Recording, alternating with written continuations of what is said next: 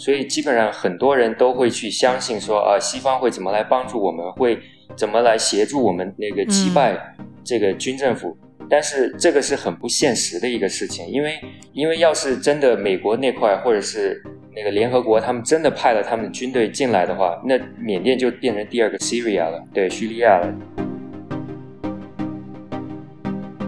所以当时很多人都还不知道这个消息，但是我们心里面清楚，要是人民知道了这个消息的话，肯定会起大轰动。嗯，对，因为在人民的心里，昂山素季就是他们的母亲。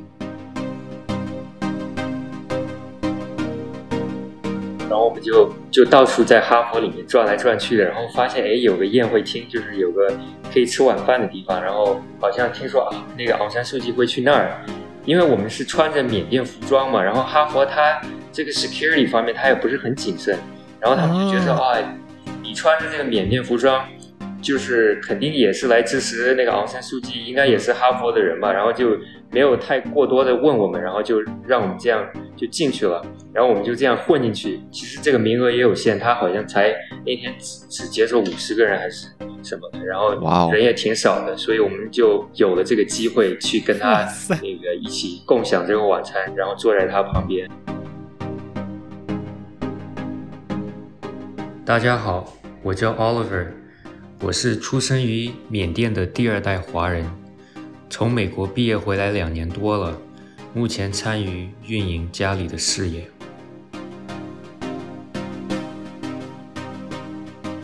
二零二一年二月一日早上，根据缅甸军方电视台的消息，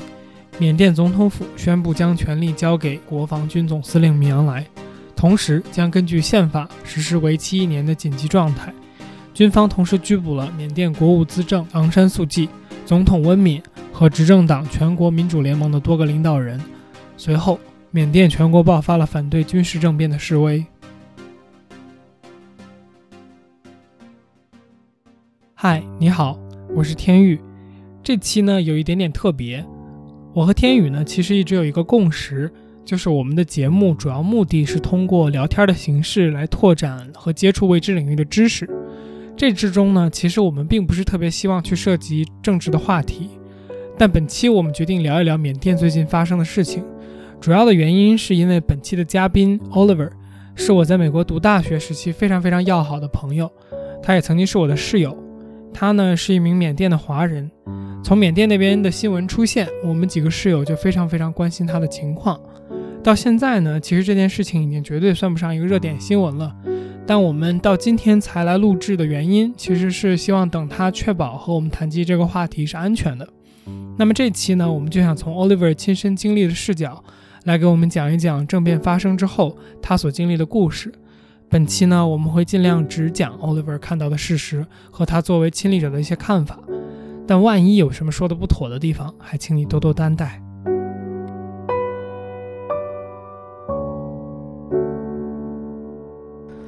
探寻未知，撩人开始，欢迎收听由天宇和天宇主持的天宇兔 FM，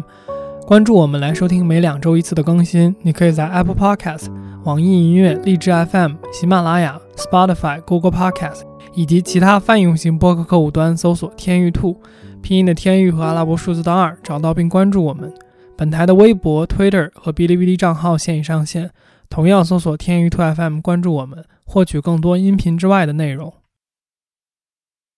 Hello，大家好，我是天域劫机 Hijack。大家好，我是天宇风之谷书屋的大白。大家好，我是 Oliver。那我觉得上来就反正把那个第一个问题就抛给你们，就作为朋友，我也想知道的就是从这个事情发生，然后到现在，就是你都大概就是经历了一些什么，然后这个最近的故事，你能不能给大概讲一下？有几个月了，我记得很清楚，那天二月一号发生政变，然后一直到现在第四个多月了。事情是这样的，那天二月一号。就平常我都是起的比较早嘛，大概六点钟我就起了。早上我一起来，我就发现，哎，我的手机没有通讯信号了，也没有网络了。我就以为啊，可能是只是我的手机的原因，然后我就没有太在乎它，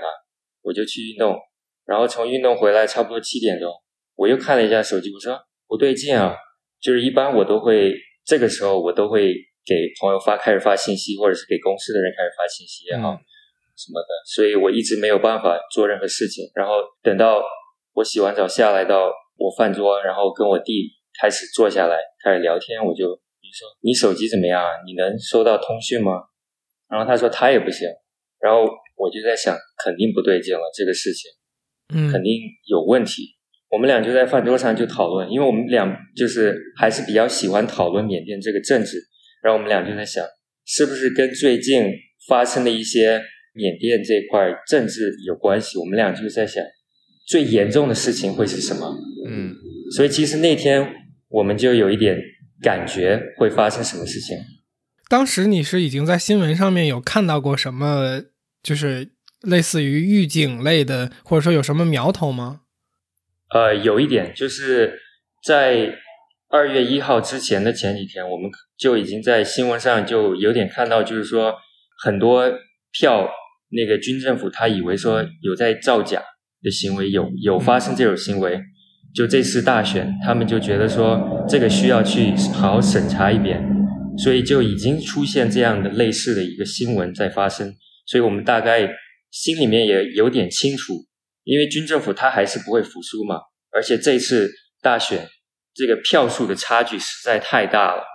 所以作为新军政府的话，他肯定多少他不服这件事情，但是基本上没有人在乎，因为大家都是支持民盟政府、民盟党，所以大家都全部把它忽略掉了，就没有当做一回事。那天我就跟我弟在讨论，我说这个通讯被断掉，因为他用的通讯公司跟我用的是不一样的，所以我们就发现肯定是从中有问题，不可能说两个通讯公司同时被关闭。嗯，所以肯定是跟政治有关系了。我们俩就在想，肯定是跟这几天的这件事情，最坏的打算有可能是政变。嗯，我们俩已经有一点这个小讨论，然后后面我也没太没想太多，我就去到工地。然后后面我在会议室等待，就是我的同事到来嘛，因为就一起开会。他还没来到办公室之前，他就已经我看他慌慌忙忙这样从车走出来，然后看着他好像有什么想告诉我的意思。然后一到门口，他就说：“我看到缅甸呃军政府把昂山素季给扣留了，凌晨两点到四点这个时间之间，把他给扣留起来，然后所有民盟党的高级官员全部给扣留起来。”我就说你是怎么知道的？我的通讯完全已经断了，你是哪来的？我他说我是看卫星新闻。对啊，刚好那个时候我我们家里的卫星 TV 啊就没有太看太久，所以我们就没有太在乎这个。嗯，所以刚好他就比较聪明，他就打开了那个那个 satellite TV，就就知道了这件事情。所以大概事情是这样一个经过，然后后面我们那天一整天就没有网络，一直到了差不多下午两三点。所以当时很多人都还不知道这个消息，但是我们心里面清楚，要是人民知道了这个消息的话，肯定会起大轰动。嗯，对，因为在人民的心里，昂山素季就是他们的母亲。所以就是说，那天上午，Oliver，你去公司，包括你同事去公司，就是你在路上并没有感觉到有什么变化，是吧？因为可能是民众还不知道发生了什么，大家都还没有像后来一样走上街上去去搞各种各样的游行啊之类的。当天就是还比较安静。是的，是的，当天是非常安静，没有人知道有任何异常。明白。对。因为你说这个民众其实是很支持这个缅甸政府的嘛，是军政府认为这个东西造假。但如果大家真的都很支持这个政府的话，不就说明这个选票可能是真的吗？就就这个事儿，你你方便聊一下吗？可以啊，可以啊。以我的看法，那个基本上两个大城市，也就是仰光和曼德勒，基本上可以说是民主党占大多数的一个两大城市，所以。仰光的 population 那个六百到七百多万，然后瓦城有差不多一百五十多万人口，所以从这儿我们就能看到这已经是大多数。然后再再加上，基本上只要是村庄来的都是支持民盟政府、民盟党，很少会去支持这个军政府。唯一支持比较明显，呃，支持军政府的一个城市就是内比都，也就是军政府他们的营地。对，所以其实我们大概很多人都知道这次。呃，民盟党还是会赢，因为基本上你只要在大街上都能看到穿着红衣服的人，对，那就是民盟党，对，那就是民主主义，对，红色衣服，也就是民盟党他们赢的那一天，他们基本上整个大街上就是红色，就大家庆祝的已经不知道有疫情的存在了，是这种感觉。明白。我想，我想再就是好奇一下，就是你说刚才街上穿红色衣服的人特别多嘛，然后就是。就是，比如说，在缅甸，真的人们还会在这个以穿什么颜色的衣服来代表自己支持哪个政党吗？就是这件事是，就是选举当天这样做，还是说他会在选举之前的一段时间，比如前一个月一直这样做，还是就是他是他是怎么样一个一个就是时间线上的事情？因为包括就是我记得我们在小一点，我。十几年前的时候吧，不是泰国那会儿政变闹得也挺厉害的，什么这个红衫军、黄衫军之类的，然后对吧？就当时就觉得，哦，原来为什么穿一个什么颜色的衣服就能决定你是哪个党派的？我不知道在在美国你们是经历什么样的？你们觉得共和党和民主党会穿着红色、蓝色衣服吗？反正我没见过，是吧？是，对，在缅甸确实就是颜色就可以分辨你是代表哪个党派，然后一般。就是红色的话，其实呃，在大选之前和大选之后，大家都会穿，就为了代表就是自己支持哪个党派。对，所以很明显，就是只要是红色，你就是支持民主党；只要是穿绿色，你就是支持共发党，也就是军政府管控的那个党派。在泰国的话，它又是变成黄色和红色，所以它也跟泰国走的非常类似，对，比较相近。那呃，这件事爆发了之后，就是民众的反应是，就是你你觉得是怎么样的？因为就像你说的，昂山素季在他们心中地位非常高。那那现在这个这个情况，呃，你觉得局势是是在朝哪个方向发展？嗯，呃，我大概讲一下这个整个过程吧。就是它还是有一个非常有趣的过程。这整个从二月一号到现在，其实刚开始的时候，民众还在消化这个事情。所以他们对这个的反应还没那么强大，但是后面就大家就开始表示自己的整个观点，然后他们就会开始来到大街上，穿着红衣服，就慢慢聚集，慢慢走在大街上一起示威。当时我还记得示威的局面还是非常的轻松的局面，它不是那种非常严肃的那种状态。很多人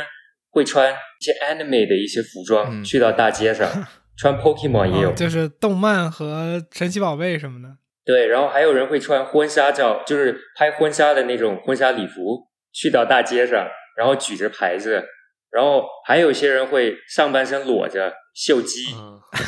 然后去到大街上去一起示威。所以我记得当时那个局面是非常非常轻松、非常有娱乐感的那种局面。嗯，然后后面呢，可能是因为聚集的太多，太多人一起示威，然后军政府。他可能也是没有办法控制，嗯，这个局面就是稳定下来，他就开始使用一些暴力行为，就慢慢开始，他就会开始使用一些水枪，然后里面还带一些化学物品在里面，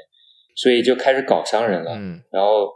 对被冲击到的那些人就开始流血啊什么的，然后他们还会用一些橡胶子弹去打人，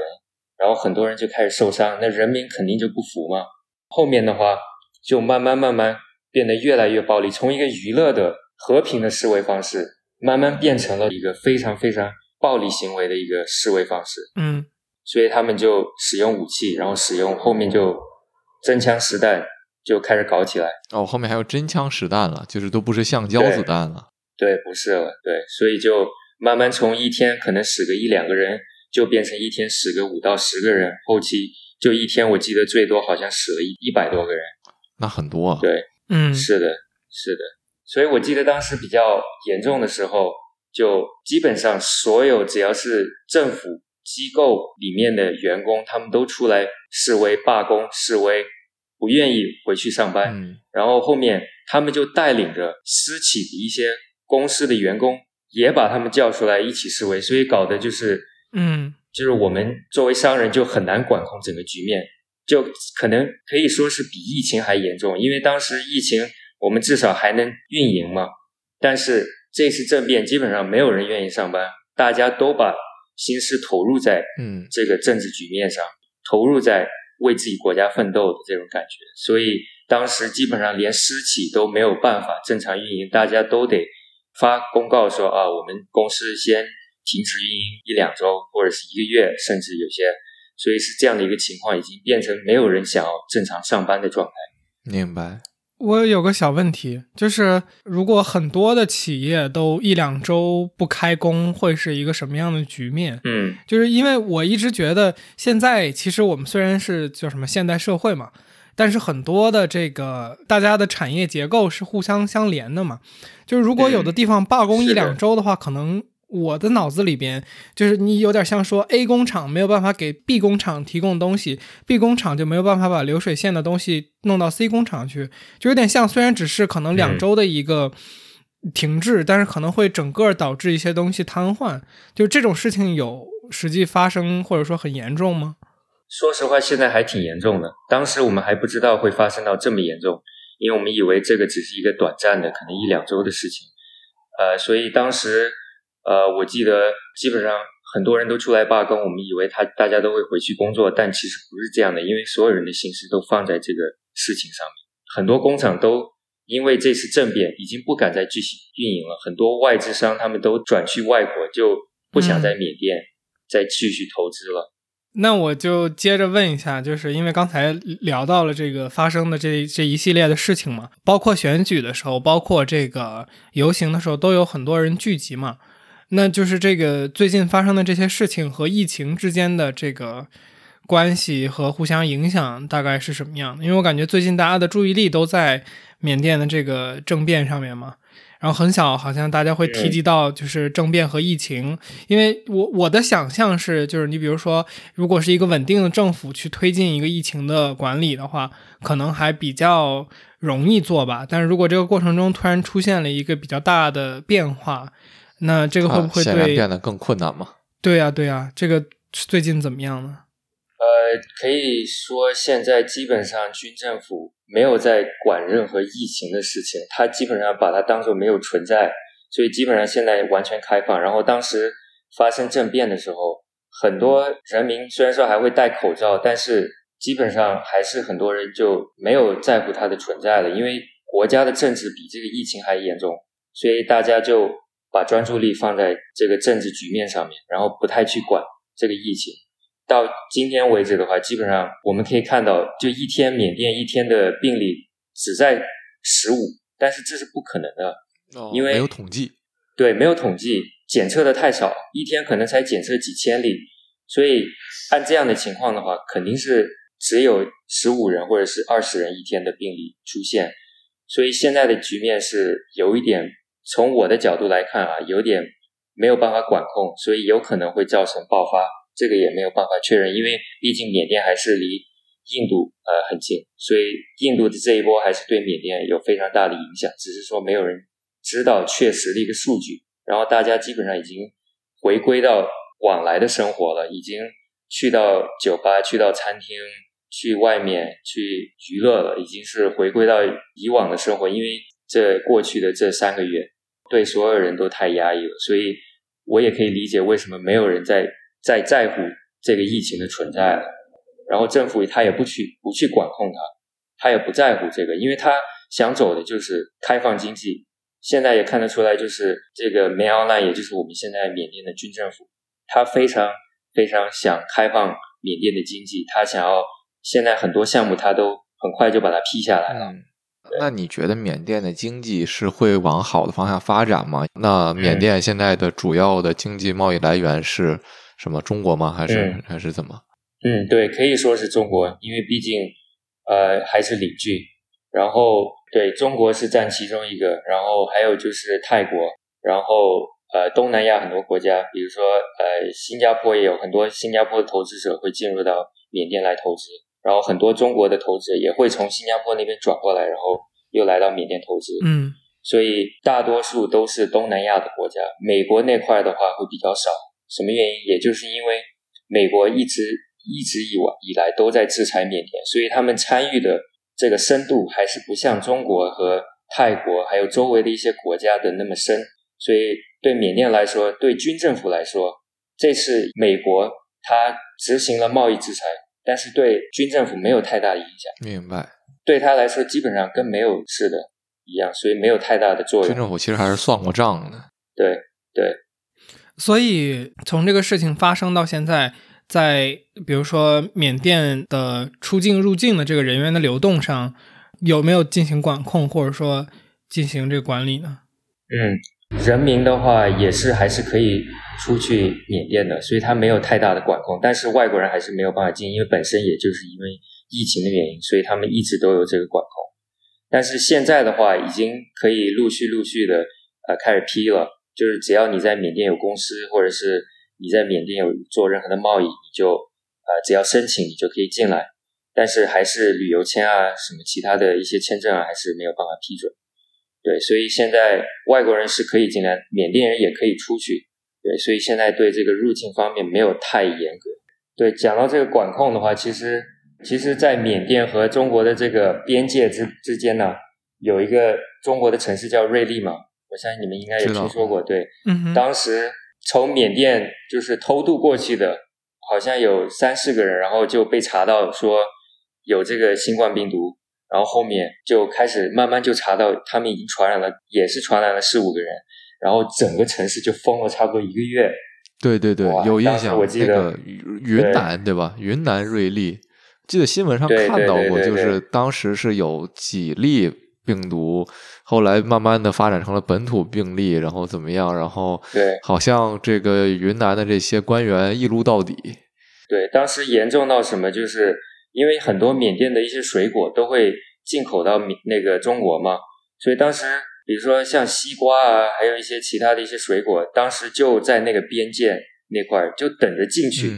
然后就完全没有办法进去，就在那儿就这样坏掉，就烂掉了。然后很多人就会免费就是送给其他人，就不让它就这样坏掉，就免费的。送啊，发送啊，所以当时那个水果的价钱，很多水果都非常非常便宜，对，因为没有办法出口。原来是这样。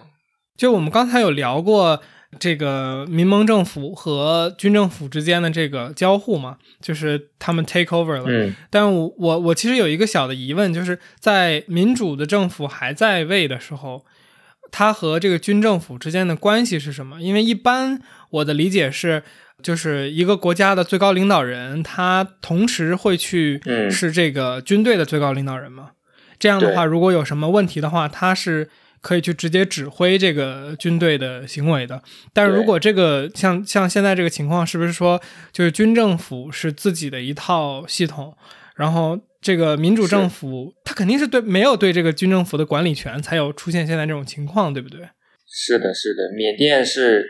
民主政府是没有任何控制权的，他对这个军人这块，所以才发才发生了这次这个政变。可以说，你看，像泰国也是，当时也是因为军政府和这个民主党，他们也都是独立的，所以才发生了巨多次政变。嗯，泰国发生的政变比缅甸的还多，十多次政变呢。嗯，但是缅甸其实只有四十，但是为什么会闹得那么严重？也就是因为死的人比较多。所以会比较严重，对，所以也就是因为他就是当时民盟党就是他们在执政的时候，他们没有军权，所以才闹着现在这样，就是军政府他有着军权，所以他有说话权，但是民盟政府他只有一个嘴巴，他没有办法做任何事情，没有办法做任何抵抗。感觉这个在权力关系上面确实有点不对等，就是在武力关系上明显的这个差异导致的感觉。像你说的，就是他他如果对方有这种想法的话，他没有办法保护自己的情况。好像昂山素季和缅缅甸军方的关系一直不是很好，就是两方好像一直有一些矛盾。是的，我觉得其实民盟党他是为国家呃做了很多好事，但是我觉得他可能做的呃一点可能不太好的是，他没有跟很多民族武装结盟。然后也没有跟军政府变成好朋友，因为再怎么说你都还你都是需要朋友壮大起来的，你不可能一个人跑。所以我觉得可能这是他们呃做的一个最大的失误吧。要是他们当时有很多朋友可以帮助他们，很多呃民族武装可以帮助他们，那他们就不需要就是在这次政变的时候才去结盟，因为这次政变我们就看到。就是虽然说昂山素季已经被扣留了，但是就是他下面的一些人没有被扣留的人，他们就开始就是组一些党，然后就开始跟一些民族武装开始结盟。对，还需要去谈判啊，各种各样，所以这个流程就延长了嘛。但是他们要是本来就已经有很多朋友可以帮助他们的话，那可能政变就不一定会是以现在的这个结果。嗯，对，明白。哦，就是之前我们聊的时候，你有提到过，就是在游行和这个抗议的这个过程中，然后包括这个军政府和呃人民之间的冲突中，就是你有说过，其实是里边有人捣乱嘛？这个事情你能不能讲一下？就是这个捣乱是什么意思？然后谁或者说他捣乱是为了自己的什么目的？嗯嗯，对。呃，其实在这当中，这过来的这三个月，确实就像你说的一样，有捣乱这件事情，没有人知道到底是人民干的还是军政府去干的，就会发生什么事情呢？就比如说，我们会偶尔听到啊，有人在放火，然后很多房子会被这样就这样陌生生的就被烧掉，所以就没有任何理由，也没有人知道到底剧情是什么，就这样被烧掉。对，然后还会发生一些奇奇怪怪的东西，就可能就是炸弹。会在大街上就这样突然爆炸，就可能大半夜十一点、十二点的时候，然后我还记得就是前两周，瓦城差不多有七个还是八个炸弹，就这样同一天就炸掉了，但是没有人，没有什么人被这次炸弹就是造成任何受伤，就是以很多人的角度来看啊，这个有点在恶搞的行为，因为现在。以我的推理来说啊，军政府他为了稳住整个局面，他不可能说在这儿放火，然后又在那儿丢个炸弹，然后造成民众的一个轰动，因为这只会让民众感觉到不安全，就觉得说啊，你现在执政，你还对我们这样，我们要怎么服你呢？对吧？所以军政府不可能去做这种事情。就以我的推理来说，所以不符合他的从中对不符合他利益，利益都已经有冲突了，所以。在从中应该是有一些，呃，一些分子，恐怖分子也好，一些民族武装也好，从中捣乱，为了达到他们自己的利益，为了让人民更不服这个军政府。嗯，对，所以其实从中还是有一些呃局面的不稳当，但是我相信慢慢已经在受这个控制了。明白。我之前有看到一个新闻说，军政府有。承诺后面会再次开放选举，就是再次举行选举。呃，我我不知道这个事情你们就是真的是假的，或者说你有没有对这个事情的看法？就如果军政府去做一个选举的话，这个还是一个所谓的民主选举吗？其实说点实在的，呃，他应该会延迟，这样一直延迟延迟下去。本来是他今年说打算要今年举办一个选举，但是现在已经延后两年了。然后还有一些最近新出来的新闻，就是现在军政府他已经没有一个年龄的限制，就是退休年龄的限制，就是你不需要就是六六十五岁就退休，所以现在梅奥兰也刚好，他也刚好六十五岁今年，所以他其实基本上可以说他可以这样一直执政下去，只要大家服他，只要他的属下都服他，他就可以这样执政下去。所以他走的模式有点像泰国，当时我记得泰国。呃，政变的时候好像是二零一四还是一五年，当时他们也说哦，我们明年要选举，然后这样，然后又到明年哦，我们明年要选举，然后又到明年，就这样一直延迟下去，一直到现在都还没有一个真真真正正的结果，但是已经选举过了，然后也是军政府赢了，所以从中也有一些类似的一些相似度吧。我觉得缅甸也是有点在学泰国的意思，毕竟也是有点像兄弟嘛，对吧？因为也是边界国家，也是 border country，所以缅甸走的这一套，其实看得出来，他有点在学大哥的意思。然后现在还有一些新闻呃出来说，这个民主党他们在国会的这个这个党的这个合法性好像要被吊销了，嗯，还是什么的。所以这个被吊销了之后呢，可能就会阻止可能他们明年去选举。所以可能这也是这个军政府的他的一个呃手法吧。嗯，对他们很搞笑的，我觉得军政府很搞笑，他们就喜欢找各种理由，就是很奇怪的，然后很很简单的理由，就把一一个事情就这样，要不然拖延了，要不然就这样就给取消掉了。对我还记得当时他们是用什么理由把昂山素季扣留起来，然后说要让他呃入狱十四年嘛，就因为他有那个爆化机，就是从国外。进口进来的爆化机是非法的，所以要让他进监狱，好像是两年还是多少年？然后后后面又说，因为他当时疫情召集大家，让那个所有人聚集在一起，所以这个也是违法，所以又延期，就全部加起来，就是所有的这些借口，就让他现在差不多有十四年的这个监狱的时间，入刑的时间。那其实。就是你觉得西方国家在在缅甸的利益现在主要是什么呢？因为因为之前我们聊的时候谈过，中国在缅甸主要利益一个是这些边境的贸易，一个是就是天然气，对吧？是天然气吗？那那那西方国家的产业在缅甸主要是什么呢？呃，西方那块的话，我觉得他在他们在缅甸利益，他们就是想要就是把他们的这个民族思维在东南亚这块推动。这个思维，然后推动这个他们的这个影响力，就有点像当时越南一样，就是他们当时也就是想要让越南走民族主义，所以当时他们才美国那块才派军队过去。所以在缅甸也是一样，西方也是想走一样的呃民族主义，他们想要把他们的这个思维推进到缅甸，这样的话，他们也可以在这个东南亚有一定的影响力，然后也可以跟中国这块有一定的斗争能力。所以我觉得这也是他们一个战略，但是我觉得他们做的非常失败，因为他们本身就在缅甸没有太大的影响力，本身就没有办法，因为中国已经跟缅甸的关系可以说，尤其是跟军政府关系已经是非常好了。等于他实际上是想把这个意识形态作为一个还是一个的意识形态输出，对对对，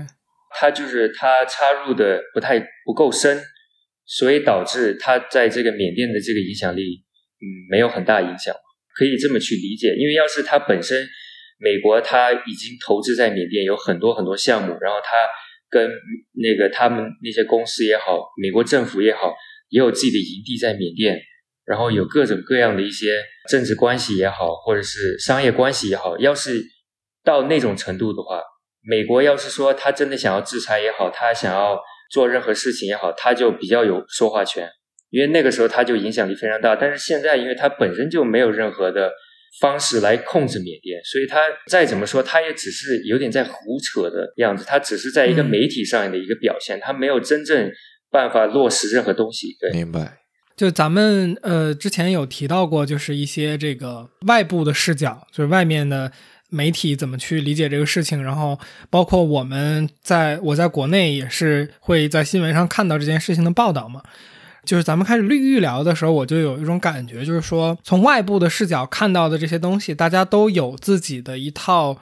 呃，不管是意识形态也好，还是自己的一个立场和观点也好，所以导致他去看待这个问题的方式会受到这个东西的影响。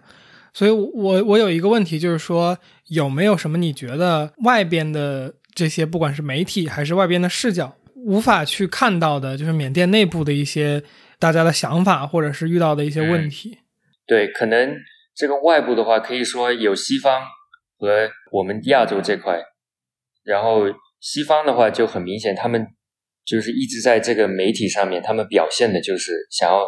走的就是这个民族思维，所以当时在对缅甸的这个影响力是非常非常巨大的，因为所有人民他们用的就是 Facebook，用的就是西方的这个那个平台，所以大家看的新闻都是从这儿来的。所以基本上很多人都会去相信说啊，西方会怎么来帮助我们，会怎么来协助我们那个击败这个军政府。但是这个是很不现实的一个事情，因为因为要是真的美国那块或者是那个联合国他们真的派了他们军队进来的话，那缅甸就变成第二个 Syria 了，对，叙利亚了，就会变成这个一个局面。然后中国是不可能让这种事情发生的，因为就在它的边界，他不可能他让他的邻居受到这样的一个。中国在安理会上有无可争议的一票否决权，这些事情是是西方的这个媒体还是对缅甸大众的影响还是很大。但是要你要是说高一点的文化阶级的人也好，或者是在这个社会阶级稍微高一点的人也好，可能他们的看法又不一样。嗯，因为再怎么说，他们还是得在这个社会里面混下去，所以他们不可能就是。呃，像人民一样这么去反对这个军政府，他们还是得服从这个军政府，还是得服从谁是老大。我我不知道就是这么说对不对啊？就是我给我的感觉是，就是人民其实没什么好失去的，就是因为他他这点东西已经被剥夺了，那他可能就有更多的理由去来对抗这个军政府的这个政变。但是从社会地位更高一点的人来说，他拥有的东西很大程度上可能还会维持现状，或者说，如果你说军政府他搞经济发展的话，很多人会发展的更好，那他可能就相对更愿意来维持这样的一个状况，而不是就是为了比如说，呃，所谓一点这个。信息上的这个能不能上网这种问题，来来投入到这种真正流血的革命当中，我觉得很多人还不至于去去做这样的事情。因因为说说说实在话，缅甸的经济发展不是特别好，在这个总体的国家水平上来看，那缅甸民众的生活水平，我不知道 Oliver，你有你有什么样的，就是能不能给我们讲讲？因为因为我们对于缅甸国家大多数人民生活在什么样，其实也不怎么了解。那那这是一个方面，就是我在猜想，是不是人们觉得说，那那已经生活已经这样了，那然后你又把我这个唯一的这个互联网的这个权利也剥夺了。那我就要来奋斗一下了，我就要去跟你抗争了。我我不知道你怎么看这件事。嗯，对，是的，就像你说的一样，大众基本上他们没有太多可以失去的东西，因为本身就已经非常贫穷了，本身就大家就没有钱了，可能他们就只有两三个月的工资，所以这次这次这个政变，这次这一个示威也只有最多也只有两三个月这样持续下去，大家没有办法再这样熬下去了。所以你说的很对，确实人民本身就没有太多可以失去的东西，所以他们才做的这些一举一动。然后可以说缅甸的这个贫富差距，它还是非常非常大的。中间这个 middle income 这一块的话还是比较少，所以需要缅甸的这个整个经济的发展，把这个中间的这个人士把它带动起来。所以这个还是需要一个时间的。那你觉得我们在就是刚才聊的时候有提到这个互联网吗？然后包括在这个我们上次打电话交流的时候，你有提到说，其实民众会担心，像你说的，呃，缅甸回到二十年前。那就这个，首先你能不能简单讲一下，就是所谓的二十年前是什么样的？然后其次就是你觉得现在来看，这个二十年前的这个状态有没有可能再回到那个那个时候去？嗯，对，可能缅甸的二十年前是有点封锁国门的那种状态。基本上我们没有办法轻易的买到这个手机卡，也没有办法轻易的买到手机，更不用说网络了，根本就没有网络。对，然后还有就是缅甸的很多东西都没有办法进口进来，就我们连车都是开二手的，我们都是开日本那边那个进口的二手车，所以可以说我们的这个路和我们的车这个车是很多都是配不在一起的。缅甸开车他们是用右方向盘。嗯，日本进口的话是右右边方向盘，右舵，右舵的，嗯，对，右对，但是缅甸其实应该用左方向盘，因为路是那样建的，是吗？对，路是这样建的，所以当时的缅甸是非常非常封闭的状态，因为军政府它基本上可以说垄断了整个市场，它在这个缅甸的这个控制非常非常大，有点像现在的这个北朝鲜，对，有点那种状态。所以人民还是很很贫穷，然后外资也不敢进来，所以当时的缅甸二十年前是这样的。但是自从共发党他们开始执政起来，也就是军政府支持的这个党派，当时我记得好像是二零一一年的时候，当时执政的那个人他的名字叫 Dancing，他上台了之后就开始有了这个互联网的存在，嗯，也就是我们手机卡就可以随意买，开始便宜了，然后。也可以也有这个互联网，然后所有东西都可以慢慢开始进口，然后车也可以慢慢慢慢开好的了，不需要再开日本的二手货了。所以当时是这样的一个状态，缅甸就开始打开了国门，然后外资就开始进来了。所以可以说是它有点像邓小平的那一套，就是开放国门、改革开放。对，所以他也是想要把经济搞好，想要让缅甸发展。然后我也觉得现在的这个军政府。以他的行为来说，以他的行动来说，他也是偏向于经济发展、改革开放的这一套。尤其是因为他现在很多项目他都已经开始批了，已经很多大项目，那个坝、那个河坝啊，各种各样的一些呃其他的基础设施项目，他已经开始慢慢在批着，让大家来开始做了。所以其实我们可以看到，现在的军政府和那个二十年前的已经走的不是同一套了，他们还是想要让国家发展，因为国家发展，它也国家的贸易发展的好，它也才会有钱。对，就是我我其实挺好奇，就是刚才呃有点带过了，就是缅甸总体的这个。人民的生活质量是是应该讲是一个什么样的状态？我觉得这个对于大家理解说缅甸这个它发生政变的背景也会有一个更好的了解。呃，缅甸总体的这个生活水平还是比较偏低的。我大概可以先讲一下工资吧，你们就知道就是缅甸的这个收入是怎么样的。可能比较低层阶级的这个缅甸的工资，呃，二十万缅币就是一千块人民币，而这是打工。也就是那种清洁阿姨的工资，可能又到那个前台，前台的话也是差不多二十到二十五万缅币，也就是差不多一千到一千两百人民币的工资。然后又到可能到这个办公室，呃，办公人员，然后可能人事的话，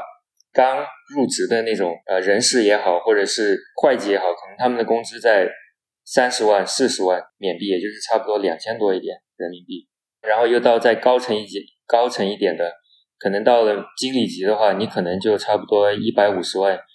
缅币，也就是差不多七千五到八千吧。按现在的汇率的话，可能就会更低了，可能才两千也好，五千也好，对，大概这样的。所以总体来说，这个整个生活水平还是非常低，然后工资也是非常低，就感觉跟国内可能三四线小镇差不多。我。不敢乱讲，不敢乱讲。对这个东西不是很确定。嗯，所以物价的情况怎么样呢？就是比如说，我随便问一个小问题，就是一瓶可乐多少钱？一可乐我都不买可乐太久。或者或者就是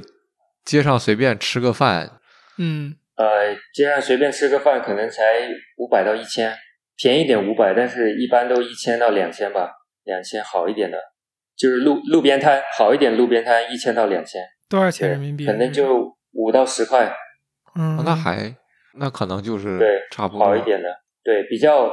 普通一点的，就是真的就是那种大众去吃的那种。因为我是在华人圈比较多嘛，所以我可能会去吃的餐厅都是吃一些那个比较偏向云南口味的，所以那种的话肯定价格就会高一点。但是你要是说就是当地缅甸大众的那种的话，可能才五百到一千，也就是才二块五到五块。按现在的汇率，就可能才一块到两块了，就非常便宜。因为缅币贬值的太严重了，这次，嗯嗯嗯，对，这次政变对缅甸影响太大，这个物价，尤其是从汇率上，我们就能看到，缅币对这个美金也好，缅币对人民币也好，差不多平均贬值了百分之二十。这在短短这几个月的期间啊。本来是那个一块美金等于差不多一千四百缅币，然后现在已经差不多到一千六百、一千七百缅币了。所以现在缅币贬值太严重，然后就导致很多进口物价就非常高。明白。然后现在对很多东西都非常非常贵，现在很多有些东西甚至甚至物价上涨百分之三十都有。明白。对，还是有点不可管控。然后现在最严重的就是因为。很多外国投资者，他们想要撤回国嘛，撤回自己国家，所以就他们需要把缅币换成其他货币，在换的这个过程中，就会导致缅币就继续下滑。对，它是一个非常恶劣的一个循环，所以现在是有点不稳当的情况。然后缅甸的这个中央银行，它也就趁这次机会，为了稳定这个货币，它就抛售了差不多一千多万。价值一千多万的美金，在这个市场上，为了把整个局面控制下来，但是这估计也只是短期的。嗯，对，感觉就是你确实这个话特别 cliche 啊，就是很难想象一个你的国家陷入了这样的动乱当中，该怎么样从这个状态中恢复过来。是的，是的，对，所以其实这个事情对我的打击还是比较大的，因为我本身我刚毕业了之后，我是。抱着非常乐观的心态进入到缅甸的，所以当时我是就只有一个目标，也就是我想要把家里企业带起来，就做得更好。对，这就是我唯一的一个目标。但现在也没有说我的目标有任何的改变，只是说可能会慢了一点。嗯，对。当然，因为我也没有经历过这样的事情，但是我觉得我也很幸运，能经历这样，就是在我的这个年龄经历这样的事情，让我更强壮，让我可以更 resilient，让我可以就是把很多事情想得更完善、更全面性。这样的话，以后不管我做什么事情，就会更理智，就会知道怎么去处理事情。对，所以我是这样去看待这个事情。嗯，这个东西直接对你现在做生意的影响是体现在什么方向了吗？嗯，对，其实疫情本来就已经对我们有很大的影响，但是这次政变的话也非常大，尤其是那四五个月的时间吧，是最大的影响。现在的话，我们是没有办法。说太多的，因为现在虽然说军政府它有在开放，整个局面已经慢慢在稳定下来了，但是我们还没有还没有办法知道，就是人民现在他的消费能力在多少，因为我们毕竟还是得靠这个人民的消费才能把整个经济提起来。就像中国现在走的模式内循环嘛，所以现在我们缅甸，尤其是因为人民变得更穷，这两三个月的工资都已经花掉了。然后也没有没钱了，所以现在人民非常穷的情况下，消费能力也非常低了，比比往就是比往年低。然后，所以我们要考虑的是这些问题。自然而然，我们作为那个 businessman 也好，作为企业家也好，我们也只能往低消费群体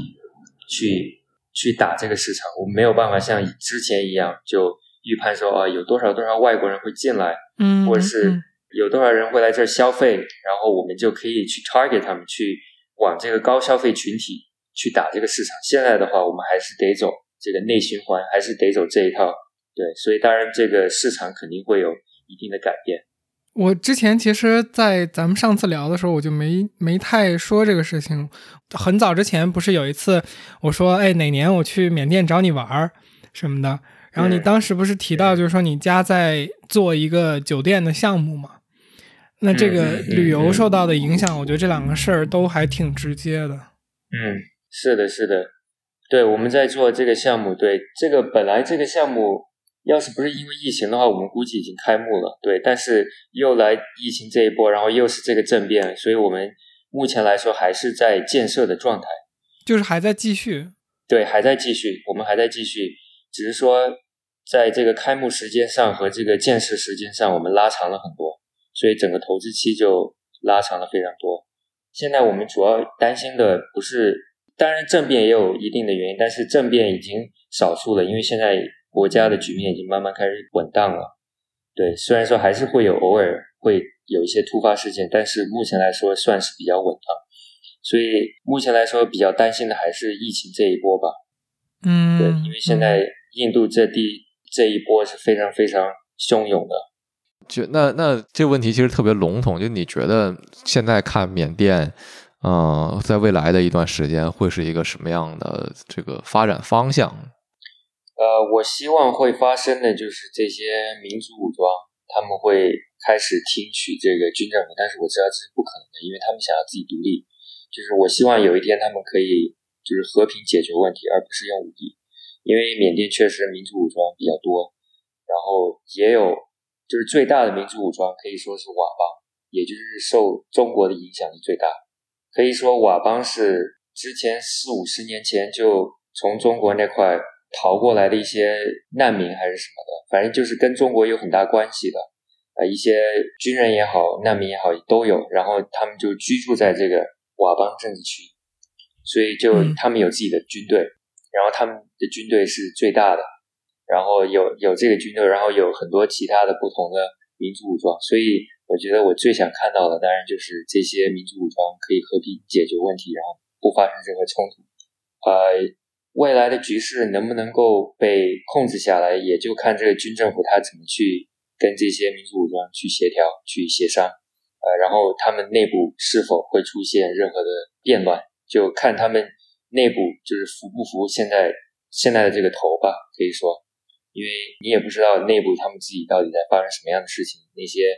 呃他们的属下是不是下属是不是非常听话？对，所以这个也是我们不知道的事情。所以我只希望就是能和平解决问题，然后这样也能促进国家的经济发展。对，可以。基本上我觉得要 cover 都 cover 到。本来我想问的那个最后一个问题，其实 Oliver 你自己提到过，就是现在你最担心的是什么？你有说到，其实现在其实最担心的是疫情嘛，反而不是这个可能政治的这个变动什么的。疫情感觉听起来有可能造成更大的影响的一个部分吧？对，其实刚开始那几个月，就是刚开始政变那几个月，其实我是非常迷茫的，我不知道国家的。呃，趋势是往哪个方向走？但是现在我们走出来了之后，我发现其实已经很明显了，军政府他就是想要继续执政下去。现在包括现在他做的一举一动，他呃要准备吊销这个民盟党的这个资格参参与这个大选也好，或者是在国会的这个他们的这个名额也好，然后包括还有就是他们取消了这个。任职年龄就是军军人可以任职的这个年龄，呃也好，其实已经很明显的能看到，军政府就是想永远执政下去。嗯，所以缅甸的局势，也就是想走这个军政府独裁的这个方向，跟其他很多东南亚的国家是一样的。然后目前来说，可以看到他是想促进缅甸的经济发展，所以其实我们也看得出来，它是这样的一个趋势吧。呃，最大的担心可能就是这个人民吧。我就希望就是，呃，军政府它可以用比较不暴力的手段，比较和平的手段去处理跟人民的这个关系，然后人能说服人民说他确实是想要为国家做好事，他确实是想要让大家发展起来，想要推进缅甸的经济。所以我觉得这个是第一点他需要做的事情，呃，就是说服所有五千四百多万人民。然后第二点，然后专注在这个疫情的防控上面，因为这一波是非常严重的。你看，像美国那块，现在拜登把美国的这个疫情管控的非常好，很多人都就很服他做的这一举动。在短短的在这一百天，他就把一亿多人就是注射了这个疫苗，然后就把整个疫情的局面控制下来。所以我希望我也能看到在缅甸发生类似的事情，但是还是有很多。那个疑问吧，我觉得还是得看他怎么去处理这个事情。我觉得 Oliver 是不是和外界，尤其是西方媒体去描绘的不太一样的一个点是，我其实听你的感受是，尤其是像你说到这个阶段，就是呃，可能最黑暗或者说最不开心的这个阶段过去之后，我觉得你的话里边让我感觉，其实你没有对这个新的政府那么的悲观。而相应的就是能我们能看到的对比，就是呃，西方的媒体在描绘的这个政府是非常的黑暗和邪恶的。嗯嗯嗯嗯，对，其实刚开始的时候，我是非我也是非常非常反这个军政府的，对我也是非常就是不喜欢这边这个党派，但也就是因为他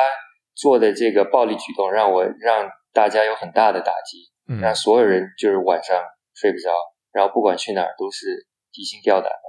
没有办法说做任何事情，所以当时我也是这么去思考。但是你没有办法，因为你必须得接受，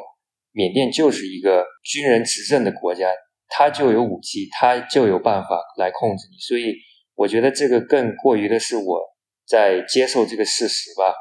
所以我也只能从乐观的角度去看待这个问题。嗯，我也只能说军人怎么样，那我们作为商人，我们也只能说，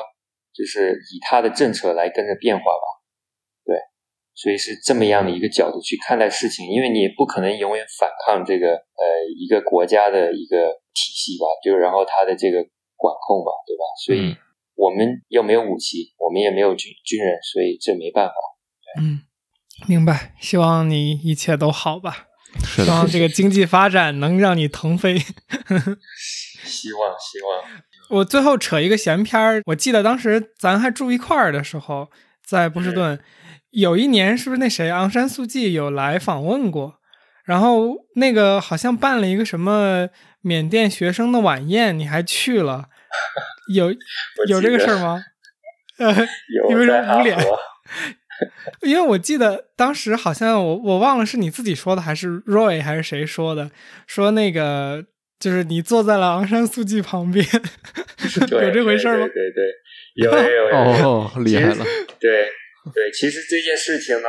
挺搞笑的，因为当时我们没有被邀请，然后我们也是因为我们知道昂山素季他去了，所以我们说我们必须去跟踪他，必须去跟他就是见个面会个面，所以我们是以这样的一个心态去的。然后我们也没有被哈佛邀请去那个参加那个晚宴，所以当时我们本来只是说去参加他的这个他的演讲，然后我们就进去了那个演讲厅，然后就在那儿差不多听完了之后呢，后面我们就说，哎。昂山素季他会去哪儿呢？然后我们就就到处在哈佛里面转来转去的，然后发现哎有个宴会厅，就是有个可以吃晚饭的地方。然后好像听说啊那个昂山素季会去那儿，然后我们就混进去了。我们就因为我们是穿着缅甸服装嘛，然后哈佛它这个 security 方面它也不是很谨慎，然后他们就觉得啊你穿着这个缅甸服装，对，就是肯定也是来支持那个昂山素季，应该也是哈佛的人吧，然后就。没有太过多的问我们，然后就让我们这样就进去了，然后我们就这样混进去。因为每个人对，其实好好的是他们没有在每个饭桌上放那个大家的名片，所以谁做都行。所以还好，我们就这样混进去。然后其实这个名额也有限，他好像才那天只只接受五十个人还是什么的，然后人也挺少的，所以我们就有了这个机会去跟他那个一起共享这个晚餐，然后听他。在演讲，对，然后坐在他旁边。我对这个事儿有两个评论，第一个是你这个 paparazzi 做的不错，老狗仔了。然后，第二个评论是这个 security 感觉就是这个安保做的确实有点吓人呀，因为如果对。就是按你的说法，那我穿一个这个国家领导人，对呀，国家领导人，我穿一个缅甸服饰，我是一个刺客，我就进去了，对吧？我还能坐到他旁边，这个还是有点吓人的。太对，这不敢不敢想象，不敢想象。这希望昂山素季他本人也一切都好。嗯，对他现在挺健康的，他现在挺健康，虽然是被军政府扣留了，但是看他脸色还是挺健康。像他这种身份，应该也不会被怎么样。就是，但是他相当于就被剥夺了政治权利嘛。是，嗯，挺好。我觉得这个最后的收尾，我还挺喜欢的。真的很，真的很酷，是一个很酷的事情。这个 highlight 见。对对对，我们到时候前面的高光时刻见。好的。我们今天的重磅嘉宾，曾经和昂山素季这个 共进晚餐的这个缅甸王子，太逗了，坐实了，没有收到邀请的晚餐。没有收到邀请的晚上，独自闯进去。嗯，很行，很行，很行，可以的，可以的。嗯，感谢感谢朋友，这个从当时出这个问题的时候就问过你嘛，然后当时嗯对各方面也不太方便，也不太安全，然后这回不是还是你主动来问要不要录这个吗？那你安全，那我还是很欢迎的，因为我觉得。本来开头想说我没说的一个东西就是，呃，就是现在这个其实也有点老生常谈了，就是媒体嘛，大家的这个关注的呃时长，对一个事件的关注时长是很短的。就你像缅甸这个事情政变刚出来的时候，大家。报道的非常非常多，国内也有很多很多这个方面的讨论，但是就是稍微过去一段时间之后，这个事情就不被媒体作为一个热点新闻去讨论了。但是就是说媒体不去讨论它，不代表这个事情就过去了嘛？啊，对，对吧？然而这个就是像你在缅甸作为当地的华人，你还是依然的在经历的这些事情，而且像你说的，其实这个事情并不是说。它保持在上之前的情况，或者说它它被解决了，而是它有新的发展，然后大家对这个事情的态度和看法都有新的这个随着时间的这个变化。那我觉得我们虽然是在一个这个事情已经发生了一段时间之后，而不是说最热点的那段时间去讨论这个话题，但是其实说实话，我觉得在这个时间点去讨论它的价值是非常的不同的。就是它和我们刚刚发生去讨论它，我们有了更多的时间去思考，然后可能你作为当地的这个参与者，你也有更多的时间去怎么说应对和和和去理解这个环境之后的变化。是，那我我其实还是挺高兴今天能聊的东西。嗯，就是希望你一切顺利吧。然后未来等日子好起来，或许有一天我能跟杰基凑个伴儿上你那儿玩一圈。对对对，随时欢迎，随时欢迎。非常非常非常感谢你的收听，我来最后做个预告。下周四呢，我们会放出本期的彩蛋，是 Oliver 看到的缅甸政治动荡的局面下疫苗接种的故事。如果你感兴趣，就麻烦你点下关注，我们会准时更新。如果你喜欢我们的节目，或者有任何想法，请在喜马拉雅、小宇宙、荔枝 FM 以及网易云音乐给我们留言。大家的关注、转发、评论和点赞，真的是对我们的节目的传播太太太重要了。如果你觉得内容还可以，真心请你帮个忙。好了，我们下周见。谢谢，感谢。好，感谢，拜拜。希望你们也有内容。